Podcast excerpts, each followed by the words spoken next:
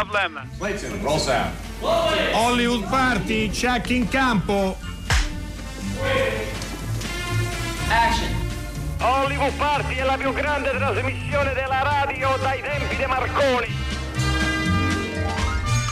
E buonasera Hollywood Party, un'altra giornata, questo 7 luglio, martedì, io Dario Zonta, tu Alberto Crespi. Ciao Alberto.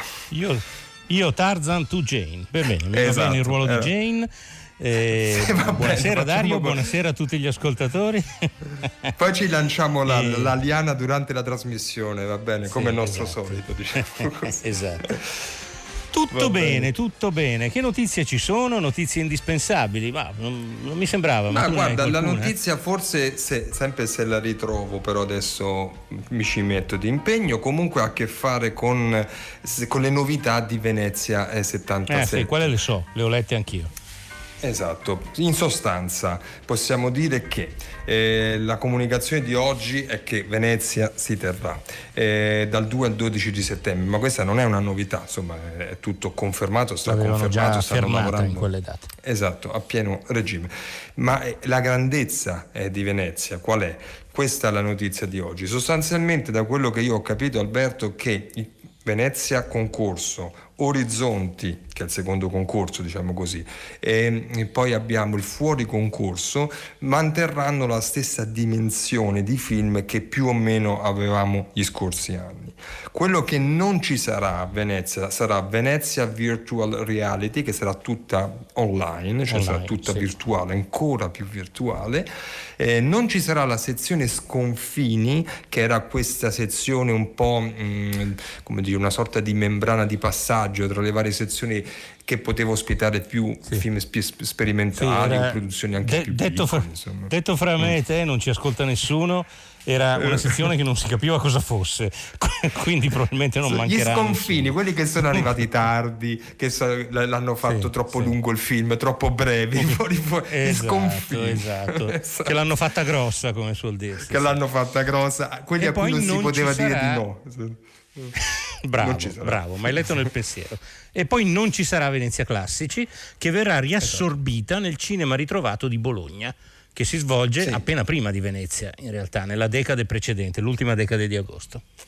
Dal 25 Questo al più o 31 meno, no? agosto, esatto, esattamente. E così Cineteca di Bologna farà la sua, il suo cinema, cioè il cinema ritrovato, farà la sua edizione in quella settimana e sostanzialmente, visto comunque già la fortissima, diciamo così, il rapporto tra, le- tra la, Bien- tra la Biennale e la Cineteca di Bologna, eh, hanno pensato in questo modo e quindi, però per Sì, il resto sostanzialmente saranno queste qui, le tre strutture saranno queste qua. Poi tutto questo per garantire ovviamente eh, i protocolli, perché insomma chi andrà a Venezia quest'anno dovrà sottostare a- ai protocolli, come giusto che sia, che re- regolano le visioni in tutta Italia. insomma.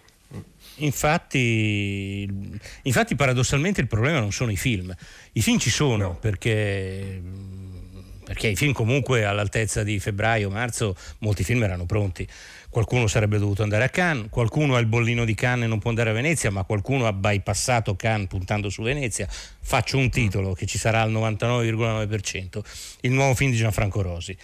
Eh, Forse un titolo che tu non puoi fare, Dario, per cui lo faccio io. No, no, E- no. il- invece la cosa- il problema vero sarà come vederli, eh, quante Eh sì. persone in sala e se, ci e se verranno gli autori, gli attori e così via, o seppure faranno attività stampa online, che è un'ipotesi percorribile. Pare che accadranno entrambe le cose, e sempre in questo comunicato si Sì, dice che ringraziano i produttori registi che hanno già detto che andranno, eh. Eh, altri invece, soprattutto quelli che hanno difficoltà oggettive a, a- a prendere degli aerei, insomma perché più lontani Eh sì, sarà eh, Esatto. fatta a distanza questa cosa. insomma. Eh, Quindi anche poi- quest'anno vi racconteremo Venezia. Eh sì, invece, invece adesso vi raccontiamo che tempo fa a Los Angeles. Per carità. Oggi siamo voluti tornare al nostro amico David Lynch, che riassumo eh, sul suo canale YouTube, che se volete andarci, tra l'altro cliccate, vi iscrivete ed è totalmente gratuito, si chiama David Lynch Theater, il teatro di David Lynch, ogni mattina verso le sue 7 del mattino, che per noi sono le 4 le 5 del pomeriggio, eh, mette la, il weather forecast, no? la situazione del tempo a Los Angeles e infatti anche qui vi anticipo, dice, dà temperature, dice che oggi a Los Angeles è una bellissima giornata, eh, con un bel splende il sole, la temperatura è mite e poi oggi però fa una, parti- fa una cosa un po' particolare e fa gli auguri a Ringo Starr e glieli facciamo anche noi perché oggi il simpaticissimo batterista dei Beatles compie 80 anni, mamma mia, 80 anni. Eh, sì, eh, sì, perché era del 40, come John Lennon peraltro. Eh sì, passano anche per loro gli anni. Sentiamo David Lynch? Eh. Vai. Sentiamolo.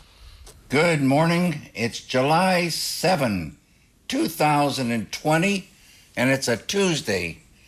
Here in LA, a beautiful morning. Blue skies, golden sunshine, very still right now. Around 63 degrees Fahrenheit, 17 Celsius. Should go up to around the mid 80s this afternoon, around 29 Celsius. Sunshine all the way. And for today, a big happy birthday to Ringo Starr, who turns 80 years old today. Peace and love to you, Ringo. Peace and love to everyone. Have a great day.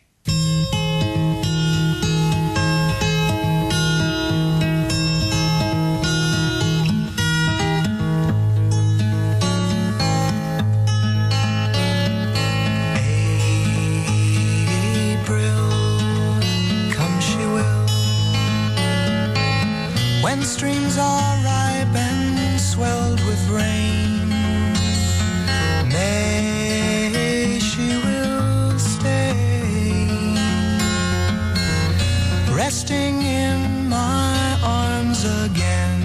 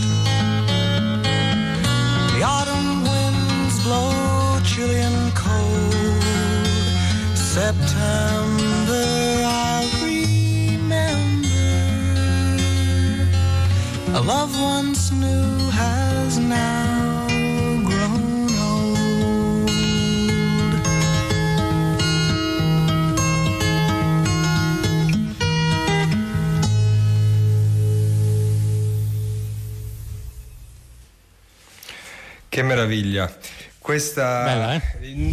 eh beh, come, co, co, cosa dire di questo brano così struggente che poi in questo momento mm, io penso molto a New York, adesso non vorrei essere troppo retorico o banale perché tutto quello che è accaduto in questi mesi ha colpito duramente tantissime metropoli no?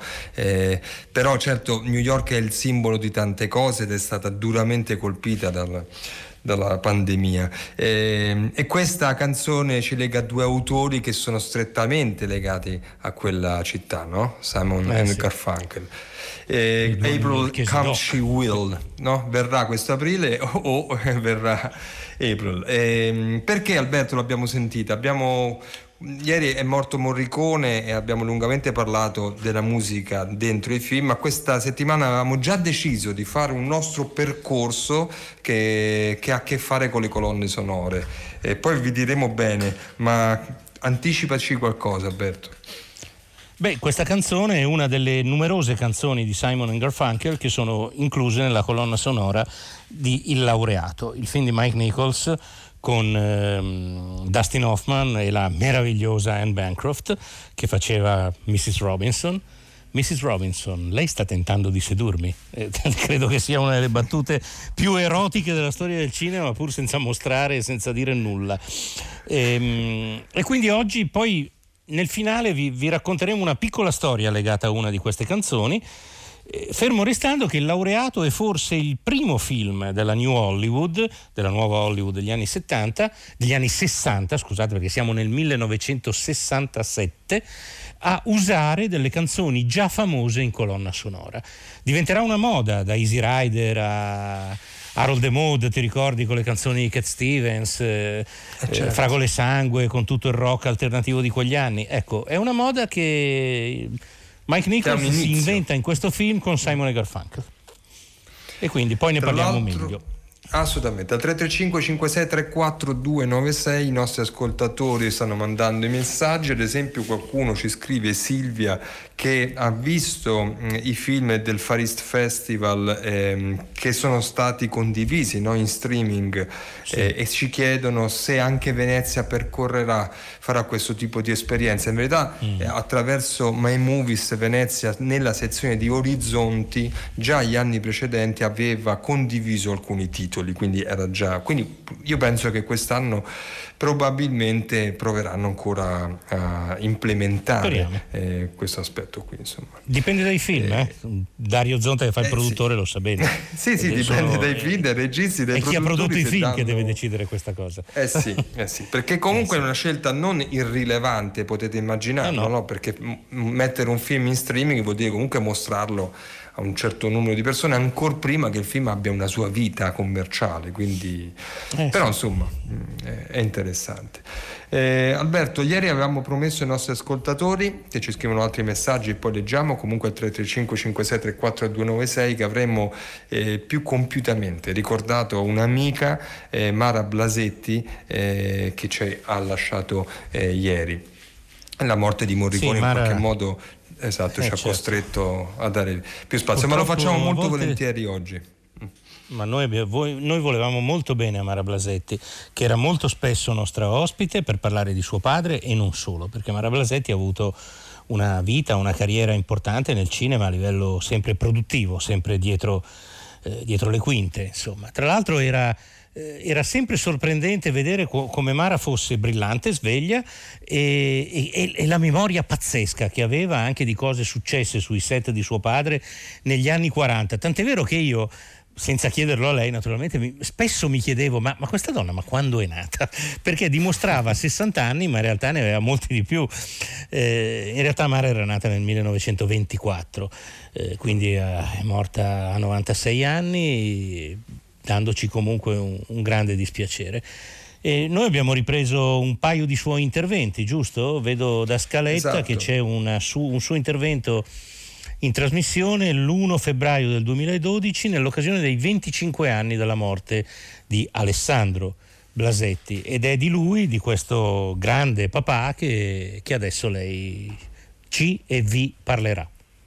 Viene sempre chiamato il regista con gli stivali, Alessandro Blasetti, è una, è una costante, proprio perché l'iconografia del regista per il cinema italiano Alessandro Blasetti, dico bene Mara Blasetti? Sì, dici bene, è una cosa che a me dà un po' fastidio, comunque così è.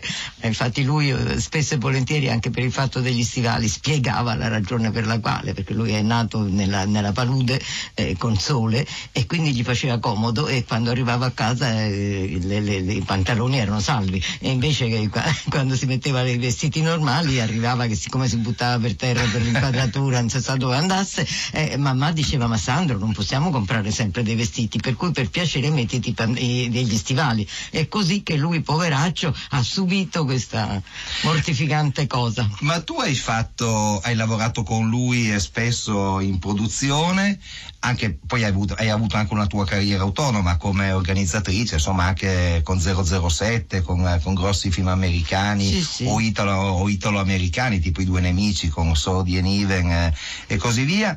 E com'era Blasetti sul, sul set? Era davvero così autoritario come... Non era autoritario, era una persona che amava il suo lavoro e voleva farlo seriamente, ragion per cui pretendeva che tutti gli altri fossero innamorati di questo film e che stessero al loro posto, cioè zitti a vedere che cosa succedeva e pronti a prendere quello che era il loro ruolo e a portarlo avanti. Per cui ovvia- ovviamente lui diceva dopo una certa ora nel mio teatro non si, non si ride più, ma queste erano battute perché ogni tanto appunto diceva delle battute e faceva ridere tutti.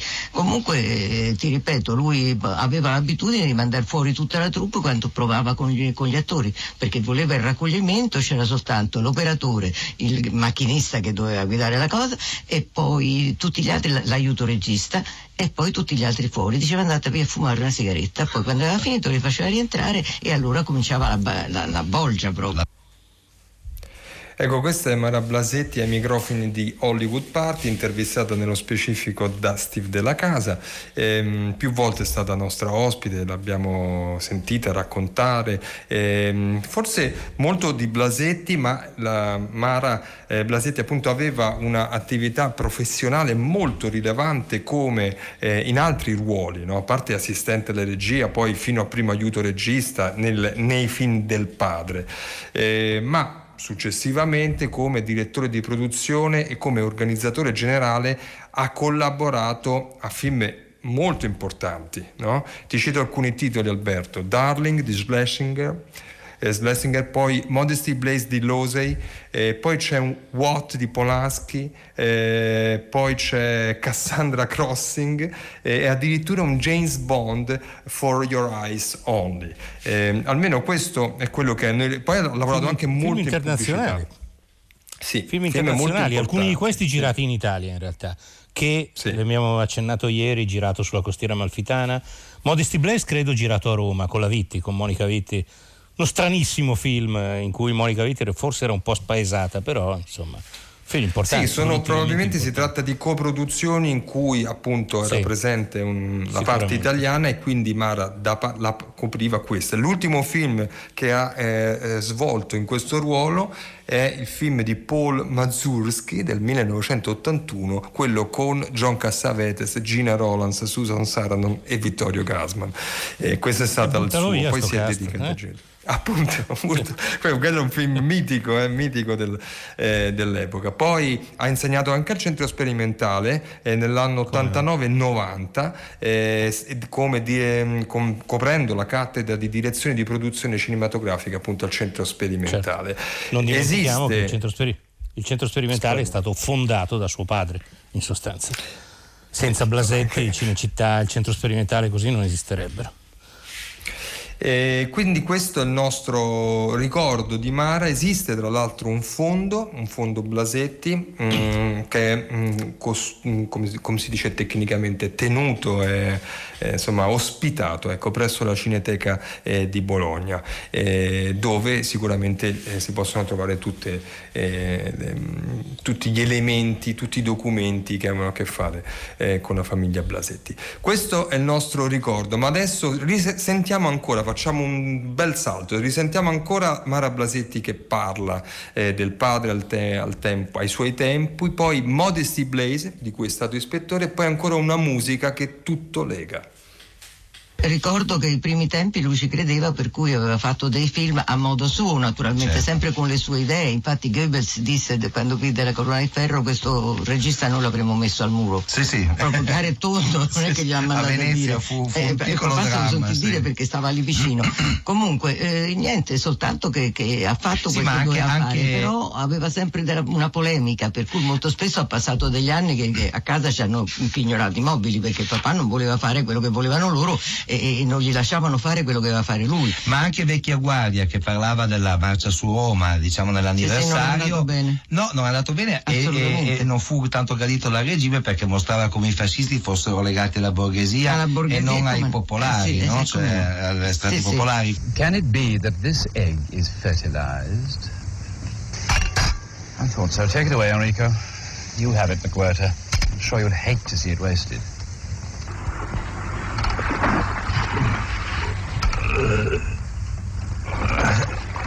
Father Gill calling. Father Gill calling. Father Gill calling. Father Gill calling. And what is that woman up to now? The diving tests for Basilio and Borg. Yes, Mrs. Fothergill. Basilius Spark. He is carrying on like a baby, but is Spark. And Borg? He is down now.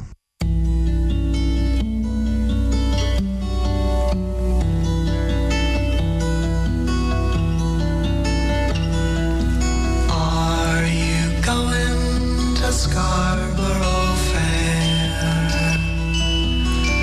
Parsley, sage, rosemary, and thyme.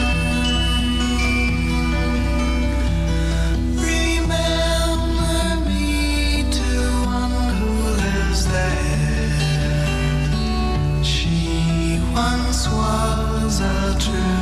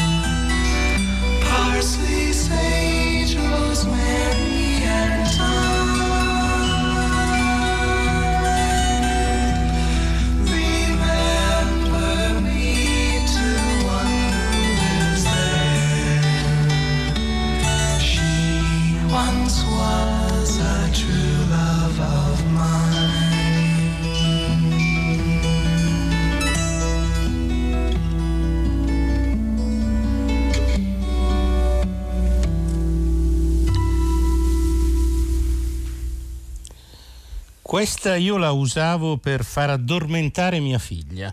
Non so se anche tu, Dario, ricorrevi a questi mezzucci quando i bimbi erano piccoli. Eh, Certo. Funzionava. Eh, Questa è una, è una cantilena antichissima, infatti è un traditional, arrangiato da Paul Simon e Art Garfunkel. È uno dei pochissimi pezzi loro in cui, che firma anche Garfunkel, perché pare che abbia mh, composto lui la seconda voce che va sotto il canto. E anche questa Scarborough Fair, famosissima, c'è nel laureato. Ma ora abbiamo un ospite. Che presento subito, prima leggo questo messaggio che non so bene come interpretare Alberto. Dice così, una delle Aia. cose che più apprezzo di Hollywood Party sono le canzoni che scegliete. Quindi desumo che tutto il resto non è molto apprezzato dal nostro ascoltatore. No, probabilmente non Potremmo è così. Al mandare solo 335 canzoni e fare i disc jockey, è il mio sogno. Eh, vabbè, è il sogno di tutti noi.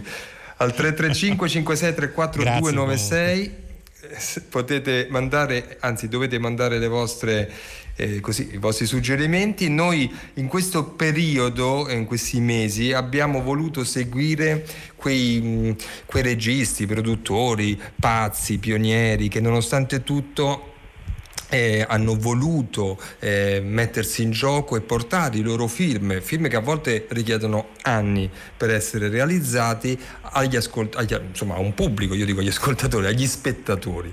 Eh, sto parlando in questo caso del film Quello che non sai di me del regista eh, Rolando Colla che io saluto eh, calorosamente. Ciao Rolando. Ciao. Buonasera Ciao. Rolando. Ciao. Benvenuto a Hollywood Party. Mm, questo film, il tuo film, quello che non sai di me, è stato presentato in anteprima, eh, correggimi se sbaglio Rolando, in anteprima assoluta allo Zurich Film Festival, mm, non tanto tempo fa, il 29 giugno, pochissimi giorni fa. Eh, adesso lo si trova on demand perché questa è la nuova vita dei film, cioè quindi f- presentazioni festivaliere laddove eh, questo è possibile, on demand su... Ehm, su alcune piattaforme, in questo caso The Film Club di Minerva Pictures, eh, ma anche su Cile e Google Play eh, e poi eh, Rolando porterà, e già lo sta facendo, il film in giro anche eh, in, in, Italia, laddove questo è possibile. Allora Rolando, ancora prima di parlare, lo facciamo subito ovviamente come nostra tradizione del film, dei suoi contenuti, del cinema, del linguaggio, delle scelte estetiche, che cosa sta accadendo nella presentazione del tuo film? Dove lo hai portato o lo porterai? Ma questo film è una coproduzione tra la Svizzera e um, l'Italia e tutto quello che si fa in Italia viene deciso dal coproduttore italiano Emanuele Nespeca. Perciò bisognerebbe fare la domanda a lui dove esattamente riesce a portarlo, ma so che ci sono eh, inviti per festival e che farà dei festival che adesso ancora non si possono dire. Ecco, e questa piattaforma e più, più avanti anche al cinema. Quindi tu non stai accompagnando per ora il film, insomma, lo fai se non a distanza sostanzialmente. Io lo accompagno adesso con queste interviste che ho fatto e, e andrò al festival, lo, lo, accompagno in questo modo per il momento. Eh, giusto. Allora, quello che non sai di me eh, racconta una storia eh, che parte dall'Italia, si sposta poi in Svizzera, a Bellinzona, per poi rientrare in Italia è, è, ed è una sorta di dialogo tra questi due paesi, seguendo la storia, una storia d'amore eh, in maniera poetica, tenera, ma anche con, facendo risuonare tutte le corde sociali e politiche che porta con sé la storia di un, un uomo di colore eh, che da Rosarno poi risale verso la Svizzera per cercare lavoro e una donna, eh, una svizzera. Eh, e, il film procede eh, con, con, una trama eh, appassionante, ma seguendo questa storia amore, d'amore, attraver- anche molto velocemente. Nei primi 30 minuti accadono tantissime cose, con delle ellissi anche molto profonde. Eh, Rolando, ehm, come hai incontrato, come hai costruito questa narrazione? Che cos'è che ti ha spinto a raccontare il tema della, dell'amore, della coppia, dell'innamoramento, ma anche attraverso questa chiave sociale dell'immigrazione. Ma come stai già spiegando, il film ha vari livelli diciamo, di costruzione.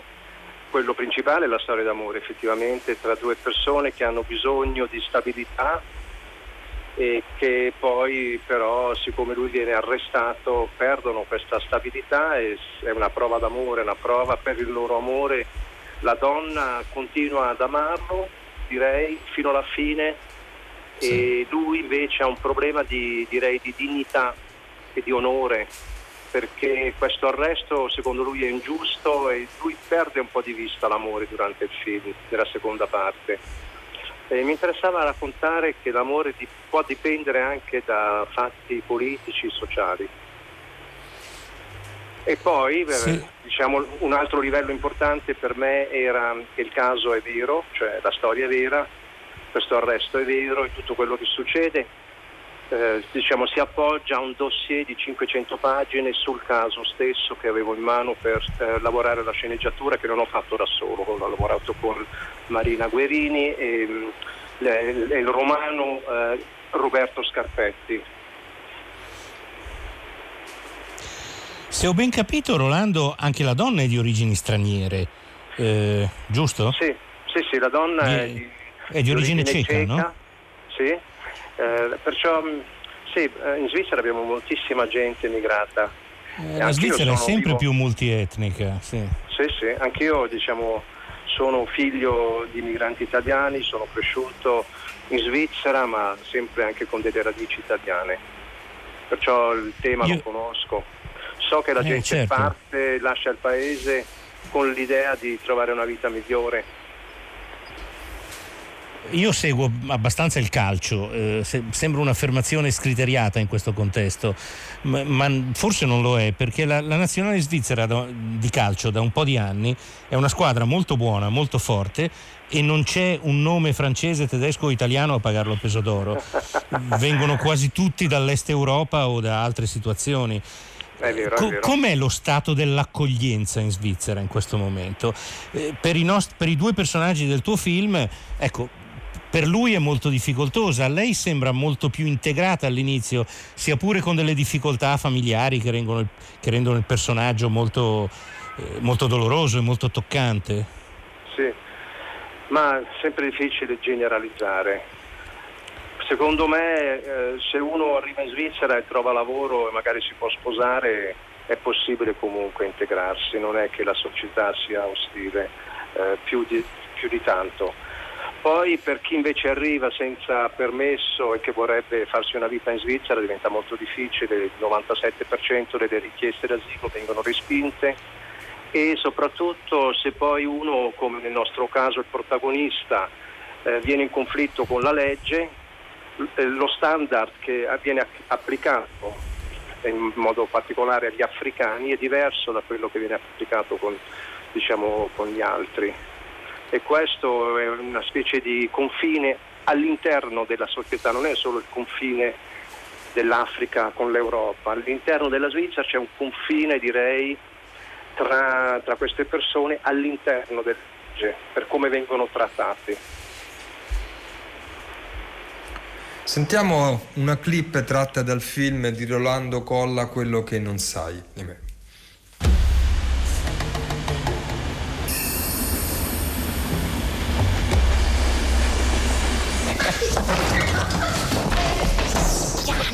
Non svegliamo le ragazze. Cazzo dici? Ho due figli, non voglio svegliare, dai. Dai. Mi pigli per il culo? Potevi dire prima. Che cazzo ti credi di essere?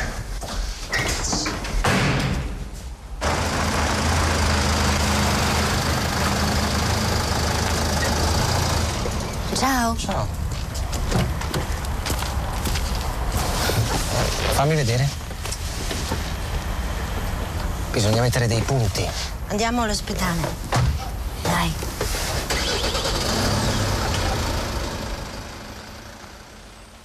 Ecco, questa era una scena di quello che non sai di me.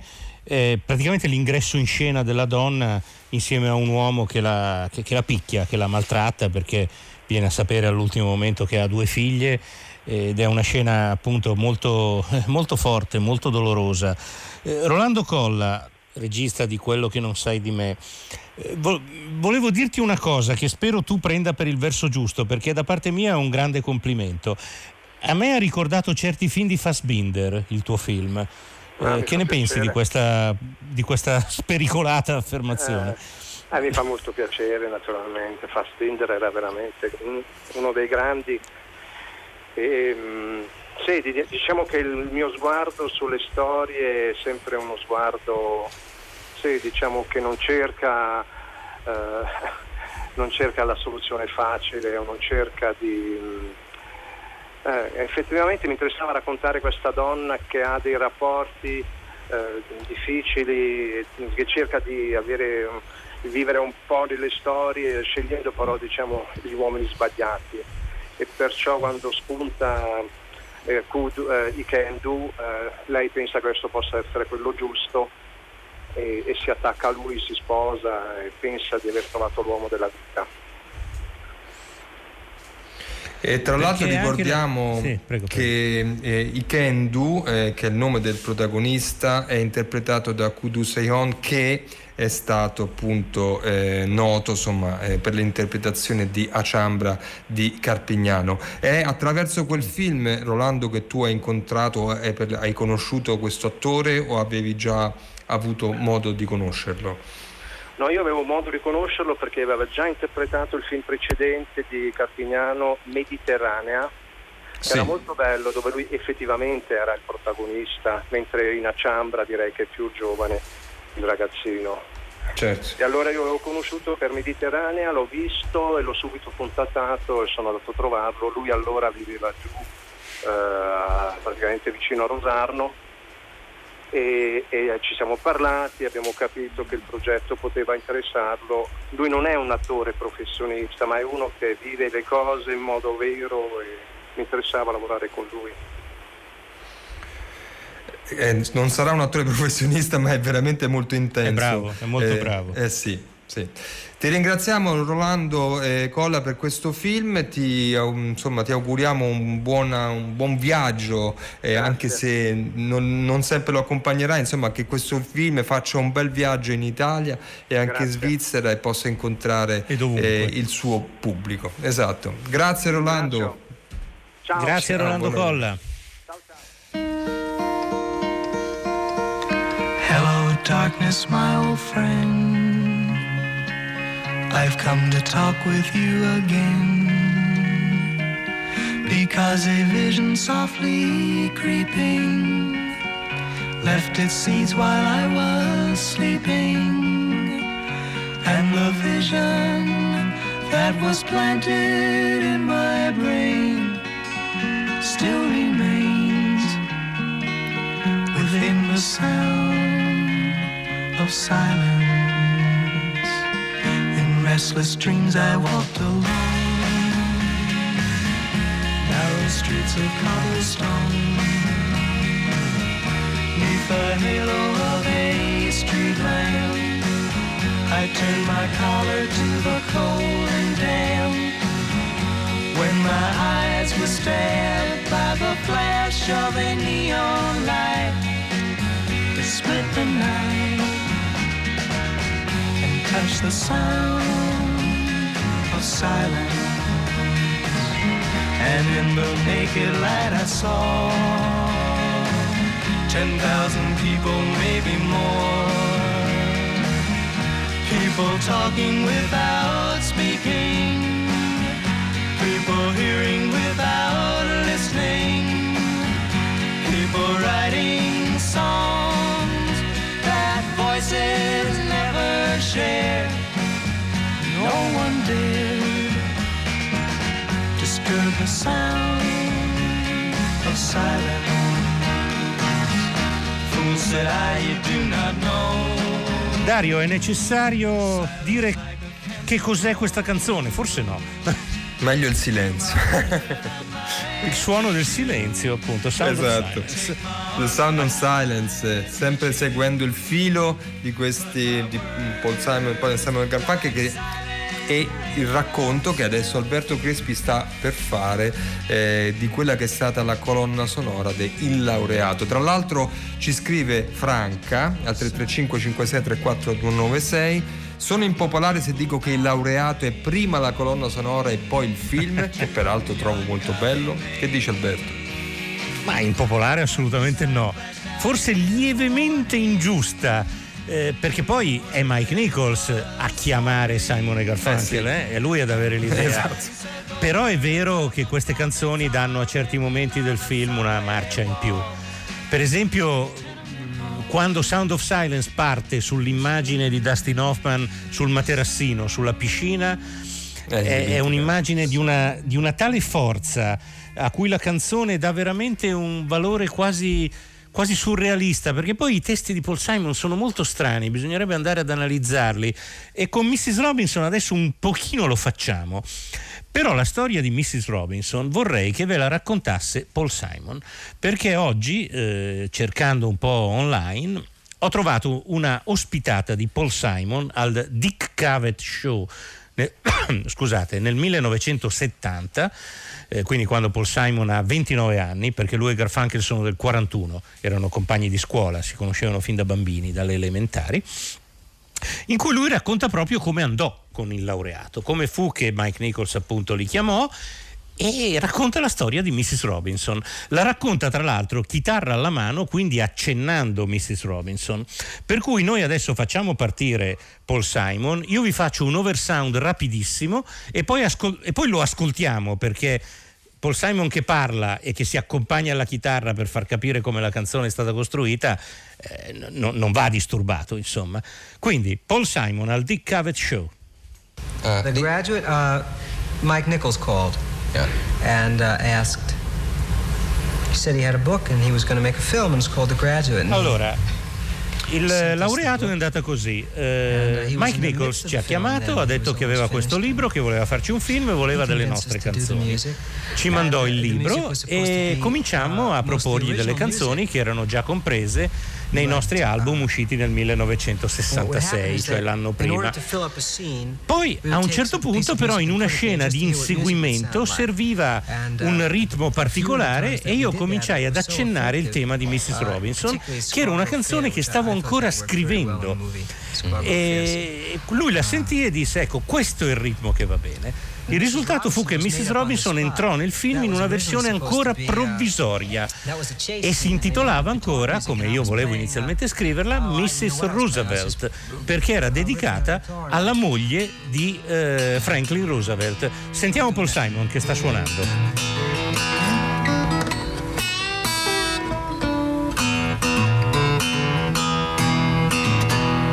Things like that. I was just playing a fill. And uh, it wasn't working. And I had been fooling around with a song that was, uh, I was singing. And here's to you, Mrs. Robinson. Jesus loves you more than you will know. For no particular reason, I had nothing in mind. That just came into your head? Yes, complete, just into my head. Whoa, whoa, whoa. And then the next line was, God bless you, please, Mrs. Roosevelt. Holds a place for those who pray.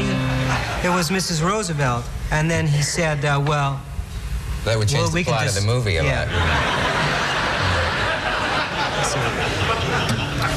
Add a sure. political element that he didn't want in there.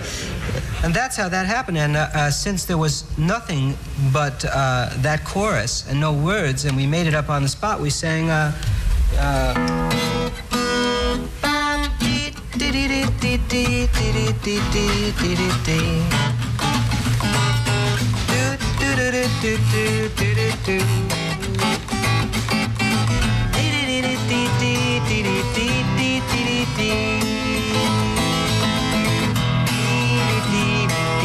and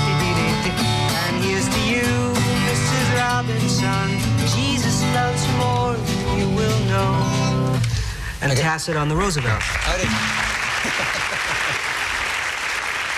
Ecco, il fatto che inizialmente Mrs. Robinson fosse dedicata a Mrs. Roosevelt spiega alcune eh, alcuni versi della canzone, perché a un certo punto c'è una strofa che dice seduti sul sofà la domenica pomeriggio diretti al dibattito fra i candidati. Eh, c'è da ridere, c'è da strillare quando c'è da scegliere, ma eh, comunque scegli sbagli. Questo dice la canzone e viene da pensare che eh, Paul Simon la sta scrivendo mentre è in corso la campagna elettorale tra Nixon e Humphrey e forse erano due candidati che non gli piacevano nessuno dei due, ma certo i riferimenti a Roosevelt spiegano alcune cose della canzone che invece non c'entrano nulla con la trama del film. Sentiamo un brano del film in cui eh, la canzone compare ancora in questa forma provvisoria. Elaine? Hello, Benjamin.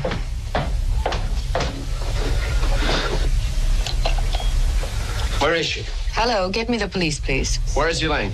I'll be with you in a moment, Benjamin. Do you have a patrol car in the vicinity of 1200 Glenview Road? Good, we have a burglar here. Just a second, I'll ask him. Are you armed? No, I don't believe he is. Thank you. What have you done to her? I think we have everything quite under control now, Benjamin. Would you like a quick drink before you go? You can't stop me from seeing her, Mrs. Robinson. I'll find her. Sorry we won't be able to invite you to the wedding, Benjamin, but the arrangements have been so rushed. What the hell have you done?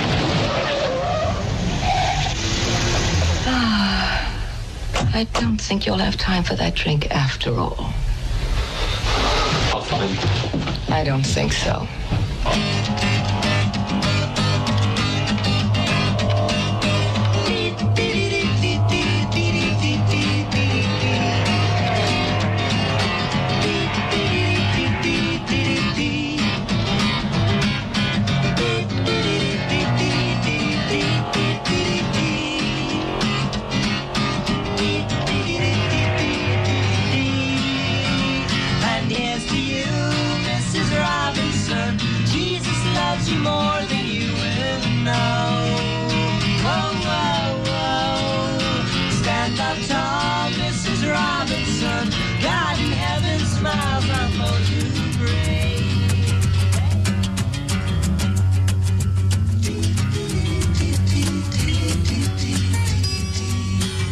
Ecco, chi di voi ha orecchio ha sicuramente sentito la differenza tra la versione che si sente nel film e questa, che è sotto la mia voce de- adesso, che è la vera Mrs. Robinson, uscita però come singolo nel 1968, cioè un anno dopo il film. Il film fu- fu- funzionò da anteprima, per così dire. Mrs. Robinson andò in testa alle classifiche americane e oggi la usiamo come sigla, Dario. Come la vedi?